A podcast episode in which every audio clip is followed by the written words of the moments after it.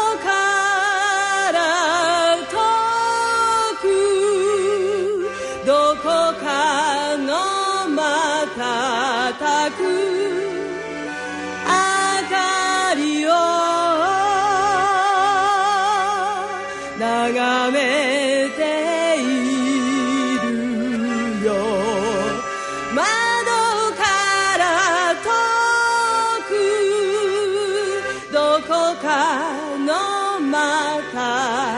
く明かりを眺めているよ。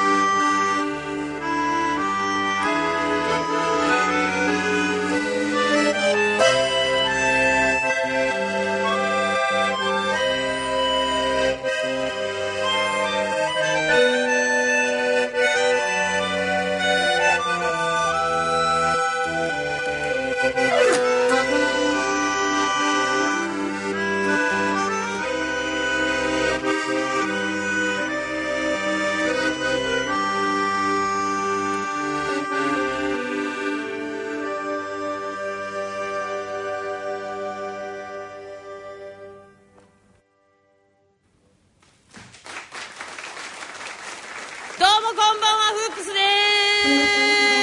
スです。ワン、ツー、ワン、ツー、サン、えい。よっ、えい。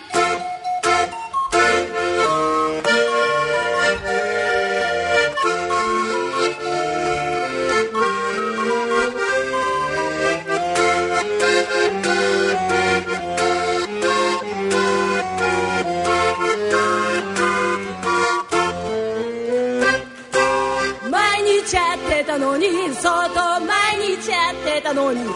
ぶん毎日やってたのに、ほんと結構毎日やっていたのに、今日はどうしちゃったんだろう。前から知ってたのに、ずいぶん前から知ってたのに、相当前から知ってたのに、かなり結構前から知っていたのに、今日はどうしちゃったんだろう。あ、いいやつだけども一つパッとしない子だと思ってた。だけど突然どうしちゃったんだろう。今日は素敵に見える君が毎日やってたのに、相当毎日やってたのに、ずいぶん毎日やってたのに、ほんと結構毎日やっていたのに、今日はどうしちゃったんだろう。どうしたんだろう、どうしたんだろう、どうしたんだろう、どうしたんだろう。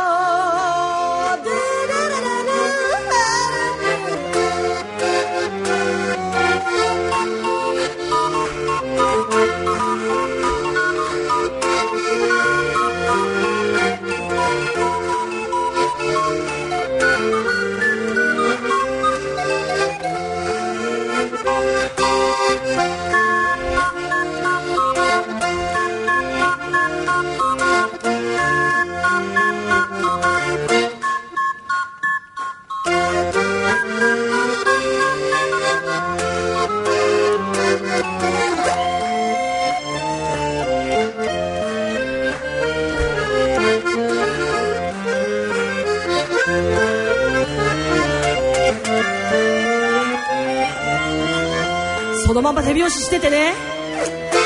うんうんうん。スリータイム、フォータイム、どうもありがとう。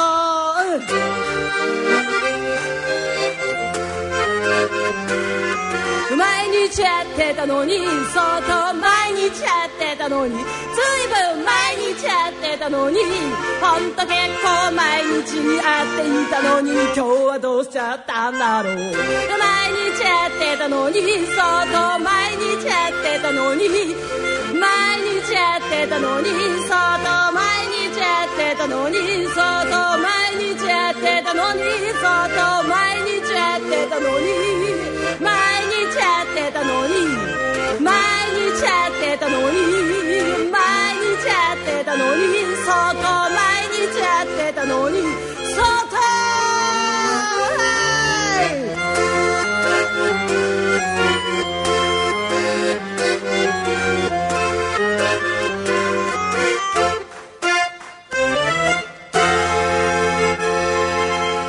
どうもありがとう。ありがとうございます。札幌から来てくれたフープスです。現在のメンバーはボーカルとアコーディオン担当の武田のりえさんと鍵盤ハーモニカ担当の鍵盤ハーモニカと猛獣とボケと3つ担当の佐藤翔子さん、入れ替わってしまいましたか。もともとは1993年に4名で活動を開始して、で2002年に現在の2人になったということですよね。はい、で2012年には時々晴れという CD をリリースした、はいはい、持ってきてますので、今日後でそのテーブルのあたりでぜひ売って面白いぜひチラシたくさん、CD よりチラシの方はたくさんありますので、ただで持ってってください。最初はただなので。なるほどね、はい、それはそうですね、はいはい。珍しい楽器アンディスって本当にほとんどアンデス、そうアンデス 25F という楽器ですね。めったに使ってる人はピアニカの親戚、リコーダーのようにここに筒が入っていて、そうパンフルートみたいなものですよ。そう鍵盤パンフルートです、ね、そうなんです。2人目です。この業界に長い間おるけど、これを作るの見た人、そうこれこんな感じ、そうこんな感じです、はい、これをやるのと、なおかつパイプを加えたままコーラスしたのを見た人は初めてですね。器用でしょ。器用なんですよ。器用ですよね。とっても器用です。よく飛ばないでいくなと思ってね。そこがポイントで、うちのバンドに入れた感じ。しっかり練習してるんですね。あれもねその練習はすごくしました、はい、本当で平均年齢23というから、あ、そうですね、だから大人のバンド大賞に応募していただくのは40以上でないとあかんので、1人が40歳ぐらいで、もう1人が3つとか、そんな、ね、3つぐらい、そうですね、老けて見えるけどどっちかが3つなんですね。そうですね、はい、どちらとはちょっと言えないですけど、はいはい、幅を読んでみました、はい、影響、どんなアーティストが好きだったんですか。私がフープスを始めた20年ぐらい前に、はい、笠置シヅ子の曲をカバーしたくて、東京ブギウギみたいな、ああいうそうをやってみたいなって思って、すごく好きだったので、それで、笠置シヅ子とか、あと、全然ジャンルは違うけれど、エラ・フィッツジェラルドとかもすごく好きで、アメリカの笠置シヅ子って呼ばれてはる日本のエラ・フィッツジェラルドじゃないですか。笠置シヅ子さんがどっちがどうかな。買い物ブギとかね、はい、譜面なんかひどいでないねんで。服部良一全集見れろ、はい、買い物ブギの終わりのとこ譜面ないねん。あ、そうなんや。載せられないですね。そう、載せられへんって。しかしな、ちょっと失礼よな。いやいやいや、それでね、平均年齢23歳が出てますけどやっぱりイカ天世代なんですよね。そうですね、ちょうど学生ぐらいの時にイカ天世代です。だからやっぱり大人のバンド大賞もイカ天世代の人たちもどんどん応募してくるという、ちょっと若返りがしているかもしれませんね。はい、はいはい、すいません。じゃあ、ありがとうございました。ありがとうございました。ありがとうございました。元気のいい女の子で、女の子ばっかりなんか音楽をやりたくて、すごい突然どうしちゃったのかしらいな缶も入って全部女の子で録音したんですってね。それでは次の準備が整ったようです。ビビットルーズの皆さんです。すべてはあなたのために、愛する人よ Still I love you。 お聴きください。こんにちは。ビビットルーズと申しまして、ビートルズのコピーバンドやっておりまして、今回はオリジナル2曲こちらで演奏させていただきます。で1曲目はタイトルが「すべてはあなたのために」という曲で、これは不倫をテーマにしましてちょっと作りました曲でございます。それじゃあまず1曲目「すべてはあなたのために」。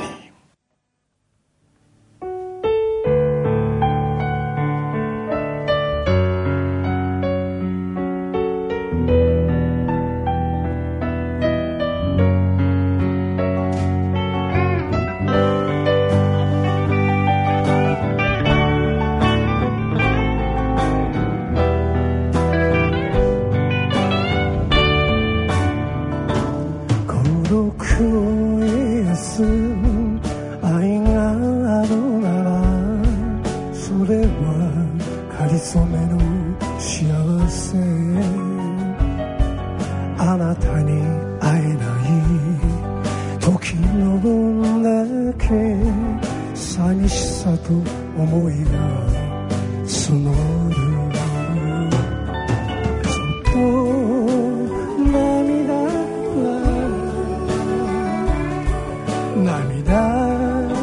こらえながら耐える私の愛は全てはあなたのために愛されたくて愛したんじゃない愛を紡ぐあなたに暮れゆく愛を感じ始めたうっすら私がいる強く抱きしめてともっと伝えたいのに強く燃える私の愛は全てはあなたのために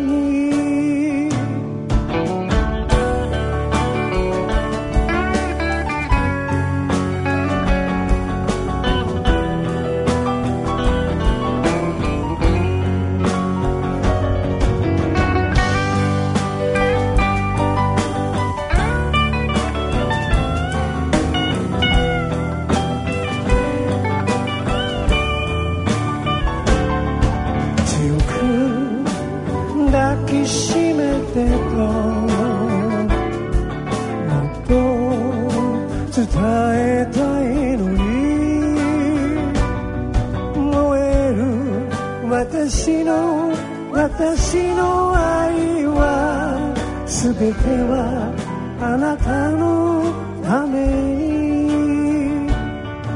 冬のかすかな木漏れ日の中浮かぶあなたの面影記憶の中でつまえるならもう一度あなたに会いたいきっといつの日にかずっと寄り添えると信じた私の愛は全てはあなたのために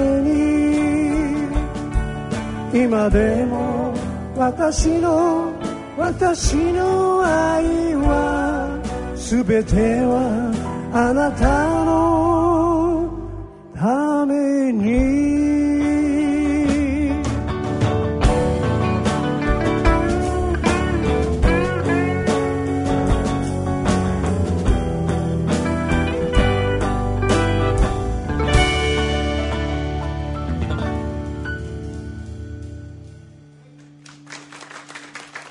ありがとうございました。2曲目はですね、亡き妻に捧げるラブソングということで、数年前にちょっと相方を亡くしましてですね、まあこれを契機にちょっと、曲を作ってみようということで、作りました。愛する人よ、捨てるI love youです。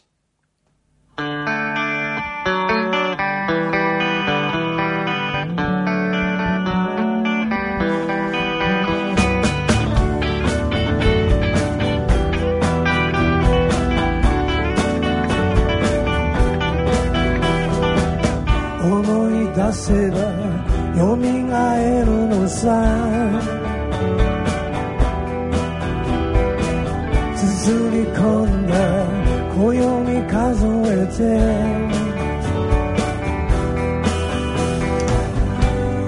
手と手を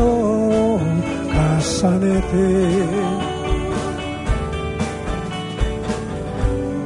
て祈ったあの日々旅立った君の部屋には愛しいぬくもりだけが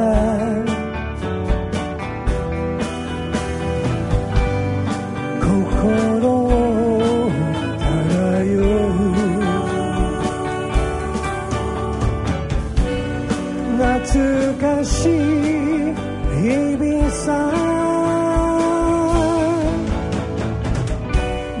する人よ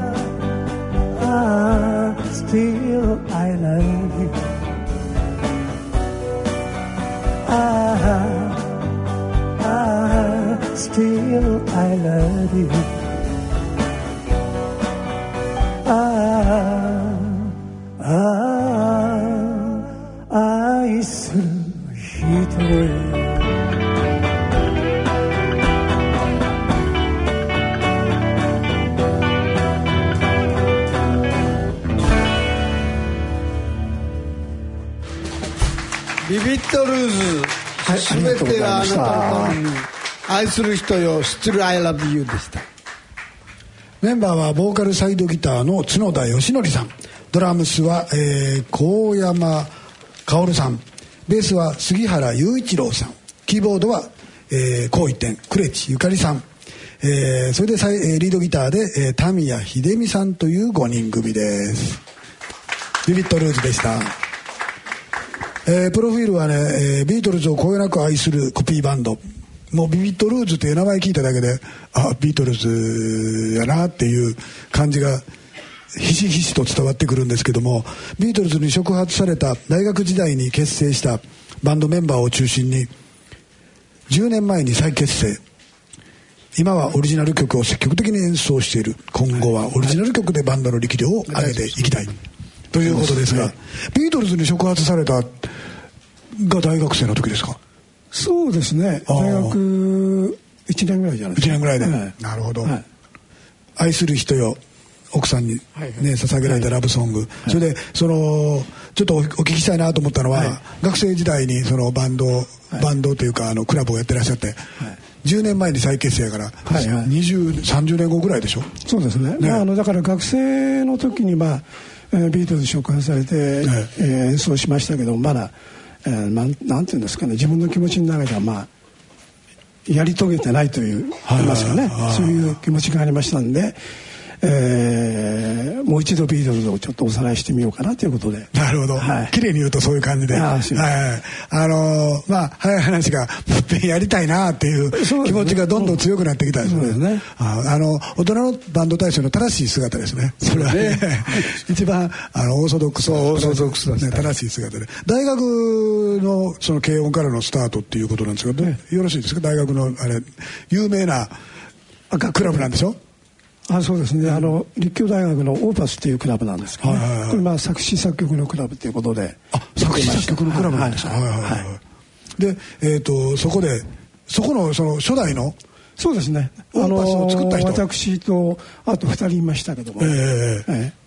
当時だから、まあ、同好会ということでメンバー集めましてね。はいはいはい、はい、で、今でもあるんですか？あります。今もうだから100人ぐらいいんじゃないですか。おーすごいな、ね、100人ということは私がびっくりしてますよ、ね、100人ということは 何十バンドでしょう。どのぐらいバンドいますか ね結構いますよ、ね、いやじゃあ素晴らしいな、はい、それを最初に作った人で、でお話を聞いてるとね、神主さんの見習いさん、ドラムスの小山さんがね、神主さんの見習いでもういらっしゃったけど、バン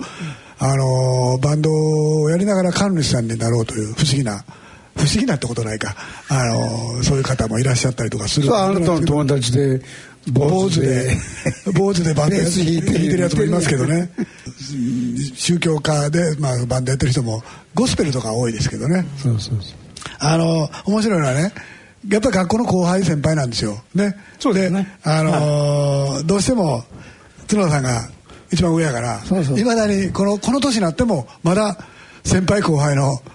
ヒエラルキーがしっかりしてるっていうね。もうだからドラムスの小山君もビートルズはもうあんまりやってなくてだから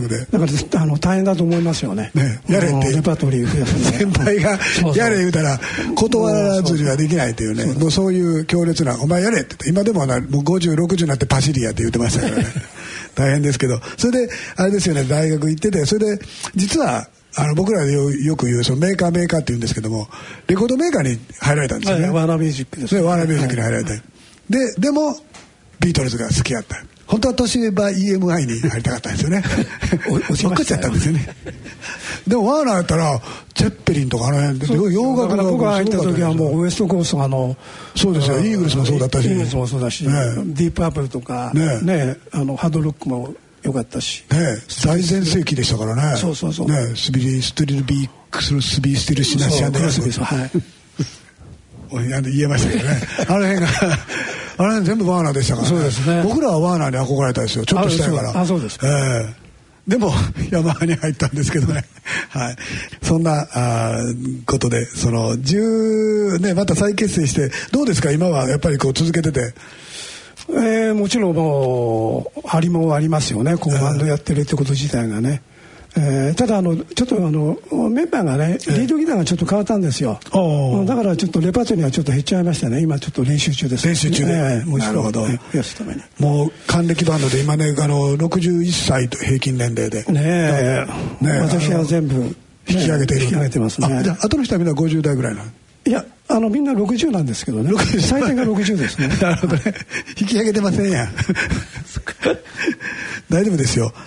正しい大人のバンドの姿ですよ。僕ら2人やってるんですけど、平均年齢70ですよね、困ったもんですよね。はい、そんな無駄話でもあれなんで、ビビットルーズの角田さんでした。はい、どうもありがとうございました。あなたが風邪ひいた時の声見て。僕風邪ひいてないけどこんな声ですけどね。いややっぱり酒焼けですって、お酒飲みすぎてあんな声になりましてんって言ってましたね。はい、気をつけたいと思いますけど、もう気をつけても知らないと思いますけどね。また北海道から来ていただいた。はい、続いては中田博美さんです。イチョウ並木の下でミイラ、お聴きください。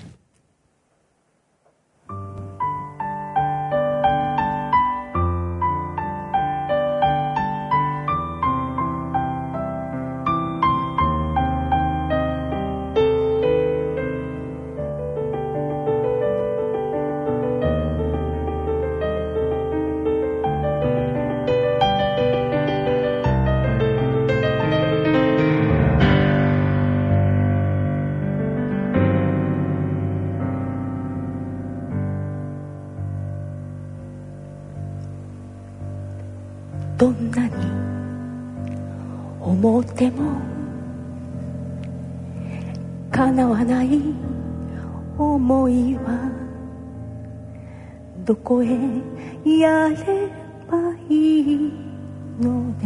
しょう。あなたと出会ったこと、絶対後悔しないわ。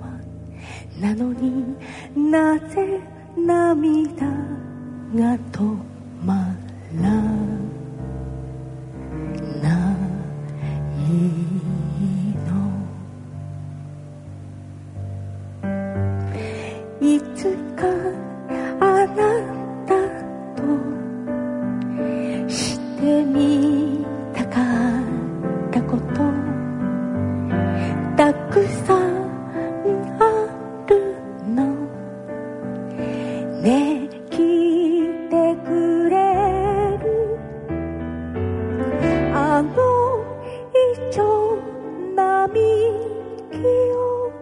こぼれ日浴びながら、あなたと手をつないで歩いてみたかった、微笑むベンチに肩を並べて、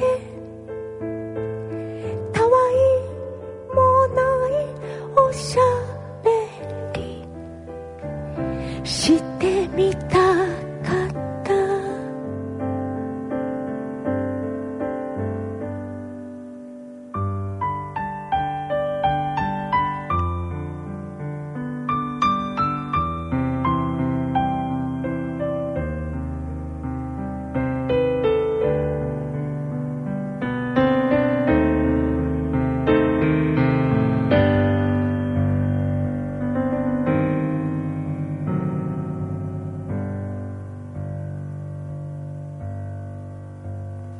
愛されないことわかっているのよ、でもねそれでも好きだから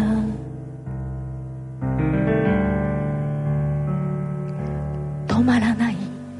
この思い、走り出すことのないように絶対しっかりつないとめておくは、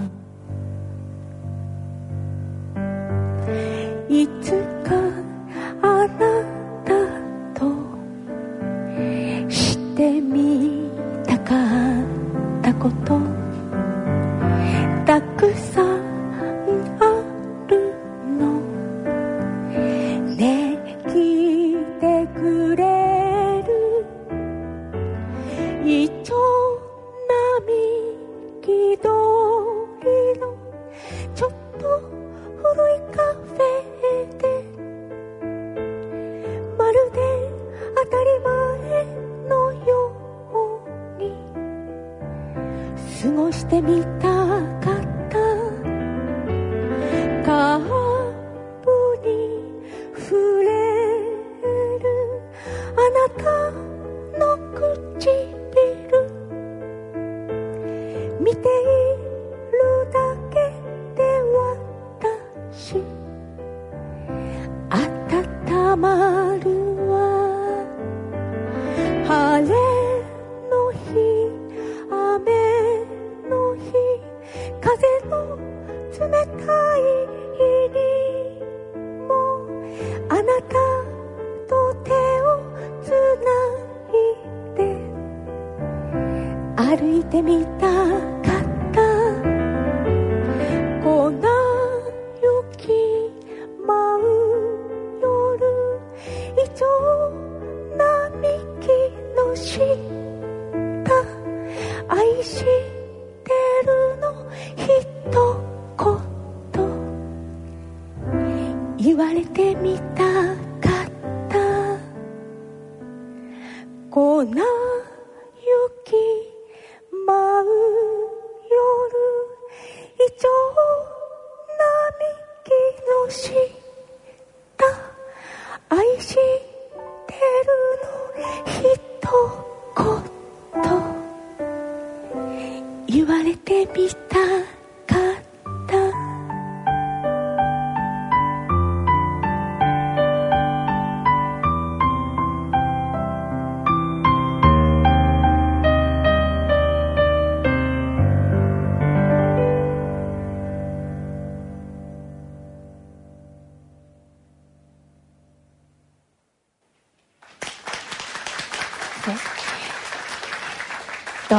今日は札幌から来たんですけれども、実はすごく上がり症で今日は乗り越えたいなと思っています。次に、歌うのはミイラです。どうぞ聴いてください。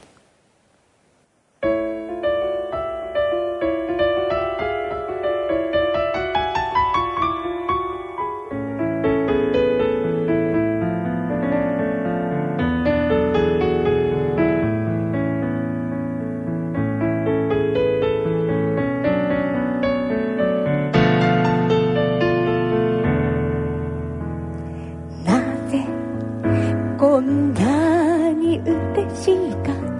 わかるかしら。鏡の中の自分にも内緒にしておくわ。今届いたの小包みがあの人からずっと待ってたの。郵便屋さんが来るの。割れ物水漏れ折り曲げ劇テープでまるでミイラのようになってきた小包み、思わず吹き出してしまったけれど、たまらなく嬉しかった。伝わってくるわ、伝わってくるわ、あなたが溢れているミイラの中身があなただったらいいのに、そんなことあるわけないね。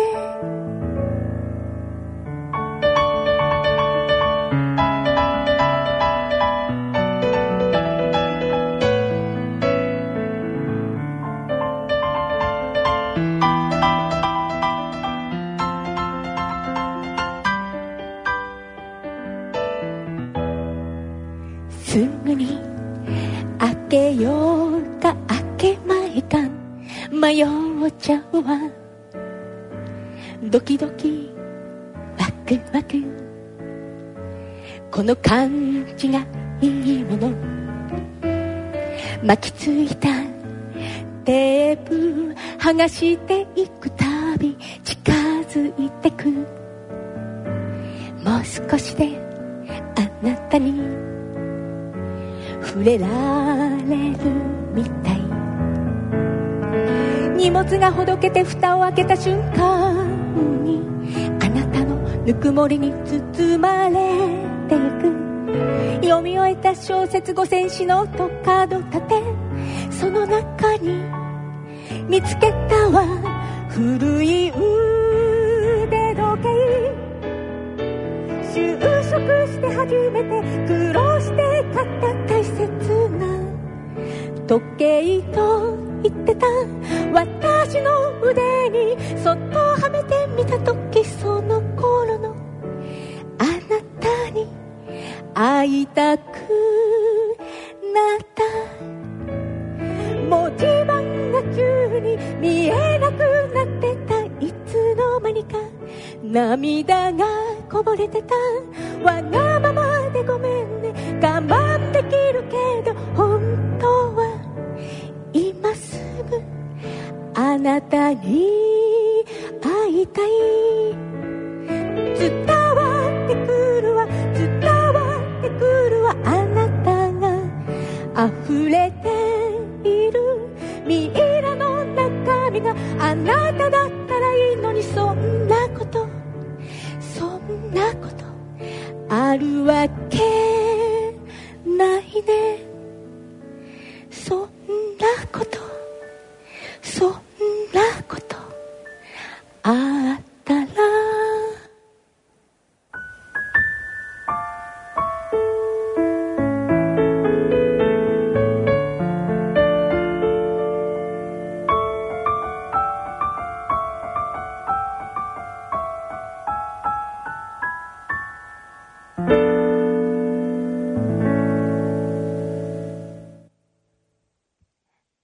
ありがとうございました。中田博美さん、イチョウ並木の下に、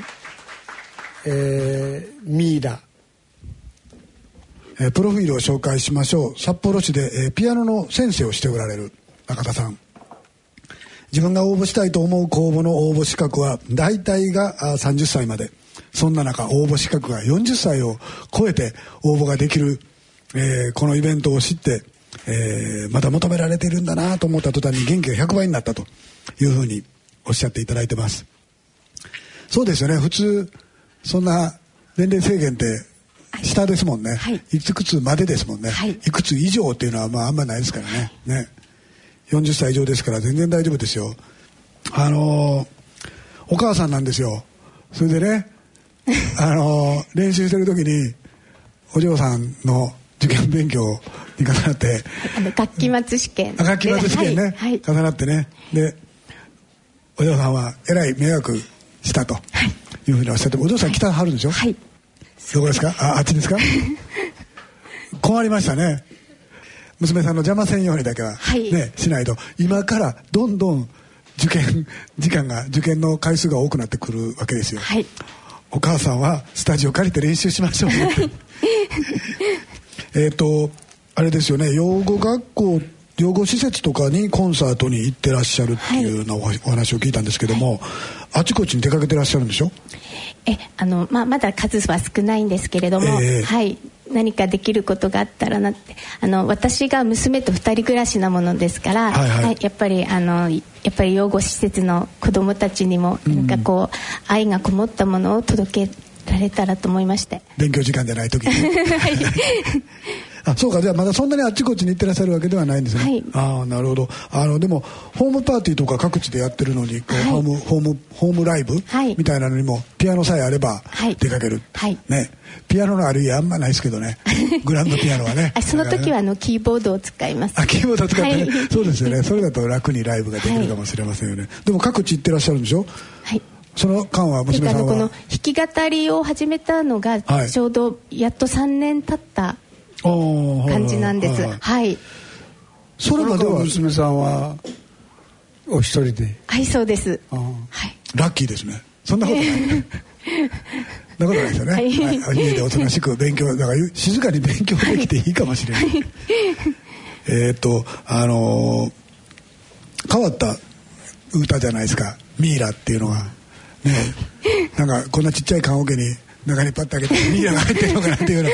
不気味な歌かなと思ったらそうじゃないんですよね、はい、なんかこうぐるぐるってテープで巻いた形が面白いなっていう、はいはい、変わった発想ですよね。はい、やっぱり中のものが壊れないように届けたり届くものって結構ガムテープでぐるぐる巻きで、特に不器用な方は本当にぐるぐる巻きで、そこにそれほどじゃないのに水漏れとかいろんなテープがやたら貼ってあってで、そういう人が届けてくれるのとっても嬉しくて、この中身が本当にその人だったらいいなって思うことが何度もありまして、はい、ほんまに入ってたら怖いですけどね、はい、放送梱包の仕方がミイラだというふうなのだね、何を聞こうと思ってたんだから、そうそう、娘さんのその邪魔をしているというのとね、はい、それとあっちこっちでコンサートをしてらっしゃるというのと、40歳以上で応募できたっていうのでどうですか、こう出てきて。いや、まさか自分がその優秀者に選ばれると思ってませんでしたので、はい、すごくびっくりしてとりあえず試しに応募してみたとぐらいの感じです、はいはい、じゃあよかったですね、はい、でも遠くから本当にありがとうございます、はい、ありがとうございます。東京あったかいでしょ、はい、北海道の人に聞いたらみんななんてあったかいんだって言うんですけど、僕らは寒いんですけどねすごいこれであったかいの、これで札幌の人とかはみんなあったかいって言いますもん。そうか、うん、それはそうやな、雪が何十センチも積もってるとか、そうそうそうそう、またね、ちょっとじゃああったかいところでゆっくりしてください、はいはいはい、ありがとうございました。娘さんと来てるからじゃあちょっと東京見物もしてという感じで、はい、ありがとうございます。どうもありがとうございました。はい、中田ひろみさんでした、はい、ありがとうございます。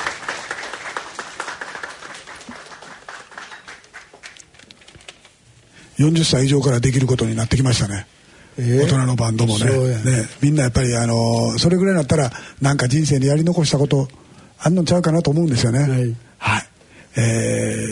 用意ができたようです。いよいよ2013年ラジオ日経大人のバンド大賞グランプリ受賞バンド、すごいね、紹介しましょう。グランプリ受賞バンドクエーカーによるビーフジャーキー、それとグランプリ受賞曲セシルです。皆様こんばんは、こんばんは、クエカです。千葉から来ました。まずね、1曲目ビーフジャーキー聴いてください。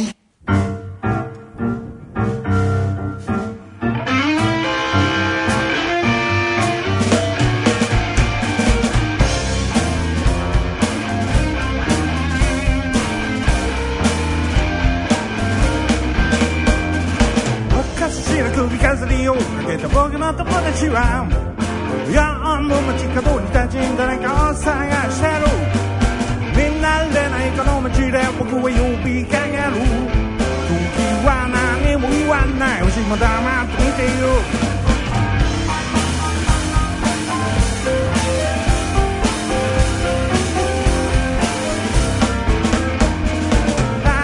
泣いた朝はちょっと僕のわかるか、知らないおじさんについて行こうかな。住みやすいこの街で僕は半年住んでる。快適な日本に乾杯だ、そんでかけてやな。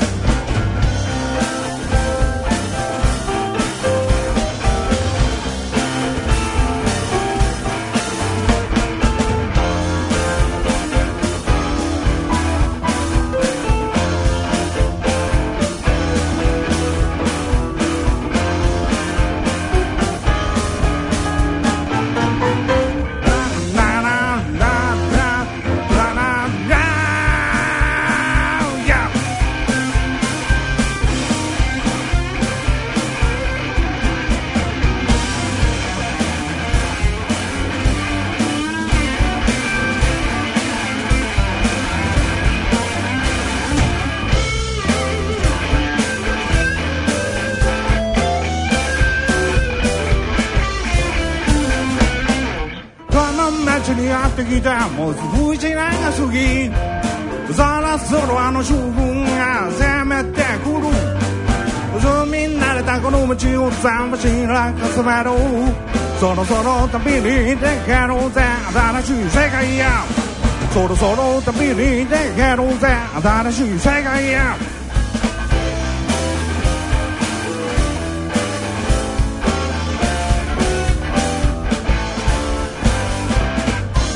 ありがとうございます。ありがとうございます。ね、ありがとうございます。続いてね、曲聴いてください。セシル。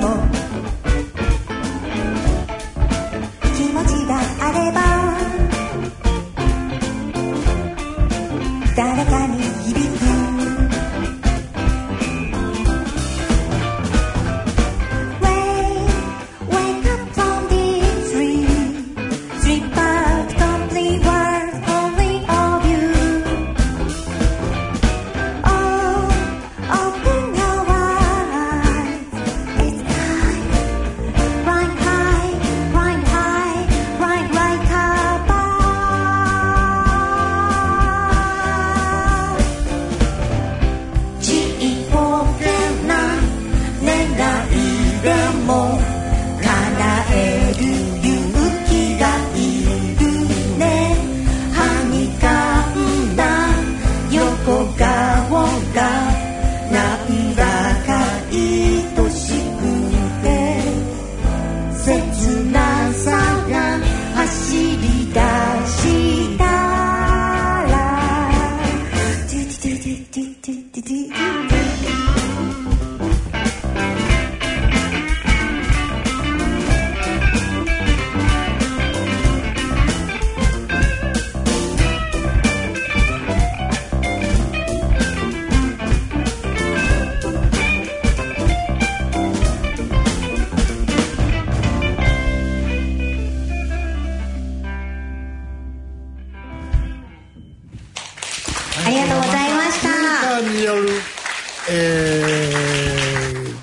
ビーフジャーキーとグランプリ受賞曲セシルでした。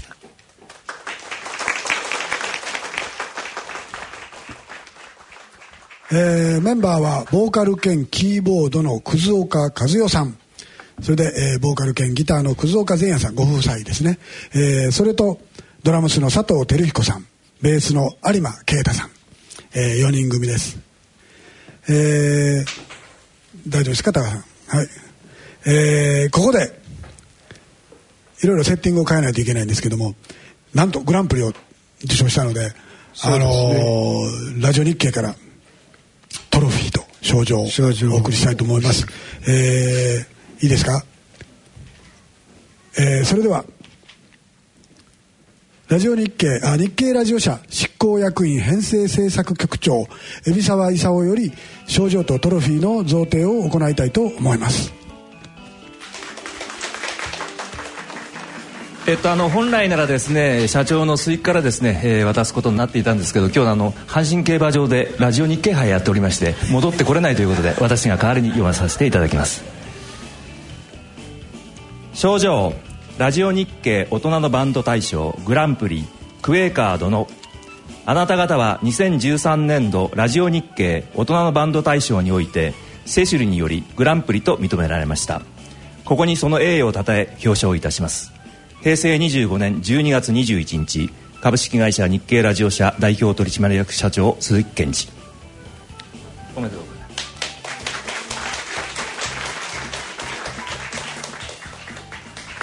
ます。それではトロフィーをどうもおめでとうございます。ありがとうございます。海老沢さんありがとうございました。どうもありがとうございます。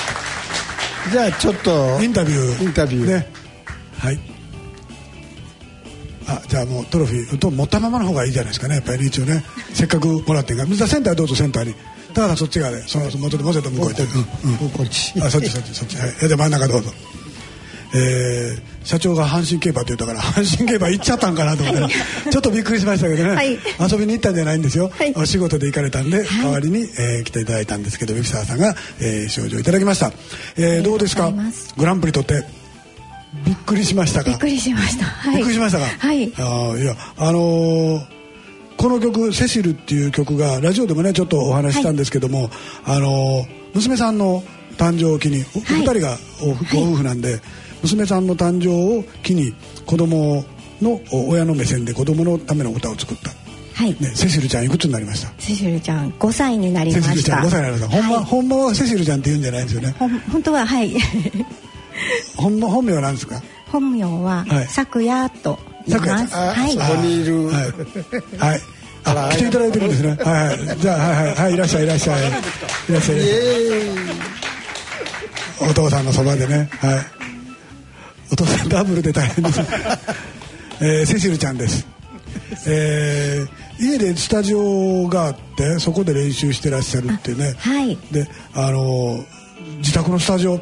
て言って、そうですね、スタジオといってもまあ簡易的なものというか、そうですね、大体の人は家でスタジオって言うんですけど、はい、スタジオという名前の部屋ってやつですね、はい、はい、で旦那さんがあれなんですよね、サウンドクリエイターをしてらっしゃって、はいはい、ね、だからどっちかというと業界、音楽業界の方、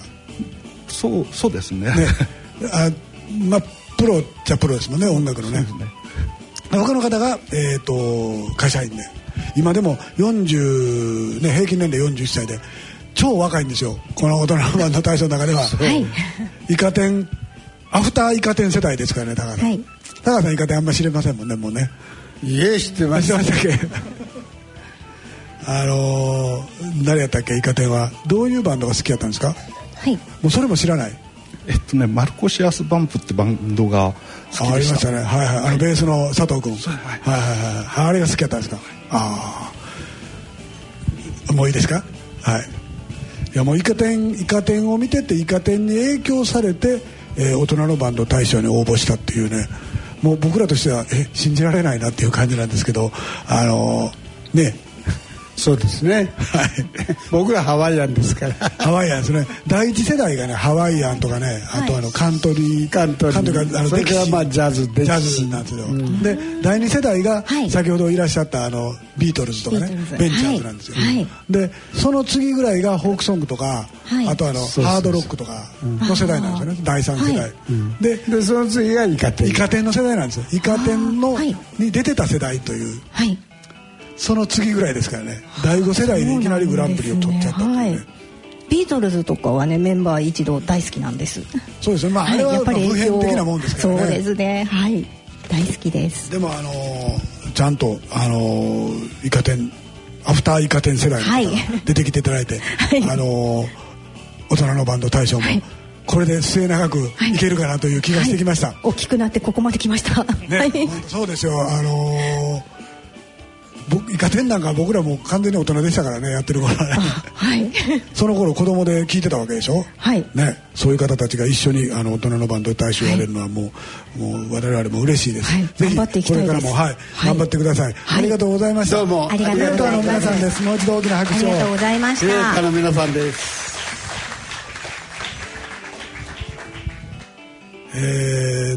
時刻通りなんですかね、2時間半で、渡ってお送りしましたって、うん、ちょっとですけどだいぶ落ちたかもしれませんが、ラジオ日経大人のバンド大賞フェスティバル 2013 in ヤマハ銀座スタジオいかがでしょうか、いかがでございましょうか。そろそろお時間となってまいりました。2013年大人のバンド大賞、もう今さっきちょっと言いましたけどね、うん、5世代にわたって出てきましたよね。そうやね、すごいですよ。でアフターイカ天いうのが多いっちゅうのはすごいね。ねえ、今やまあそんな多くはないんですけどね、やっぱり応募者の中では結構そういう世代も出てきて、そうそう40歳以上ですからね。でしかも当時やっぱりイカ天に憧れてっていうね、イカ天に出てたぐらいだったら分かるんですけどね、憧れてた世代がもう出てきたというのはね。で傾向としてはやっぱり定年退職してなんかやり残したなっていうバンドの方とかね、あとは学生時代にやっててんけどもっぺんやりたいな、ね、そういう方が多く。あなたなんかそうでしょう。僕はそうですね、僕は両方ともそうですよ。学生時代にやっててでなおかつ定年退職やからちょっと僕のことみたいな感じですよね。はい、大人のバンド大賞、単にこういうコンテストだけじゃなくて、まあ、コンテストみたいな形になるんですけども、できるだけ多くの人たちに演奏の場、またラジオで放送する場とかを作りたいと思います。大人のバンドが集まって何かができるのは本当に互助会あるじゃないですか、ちょっとずつ積み立てたらお葬式出してくれるねああいう互助会みたいな感じでみんなでちょっとずつお金出し合ってライブやったりとか、そういうのをどんどん展開していきたいと思います。各地でそういうライブができたりとか、もうコンテスト形式じゃなくて出たいバンドは全部出れるみたいなイベントも作っていけたらなと思ってます、これからも大人のバンド大賞頑張っていきますので、一つよろしくお願いいたします。お願い申し上げます、そろそろお時間となってきました。進行は私岡田真一と田川忠嗣でした。どうもありがとうございました。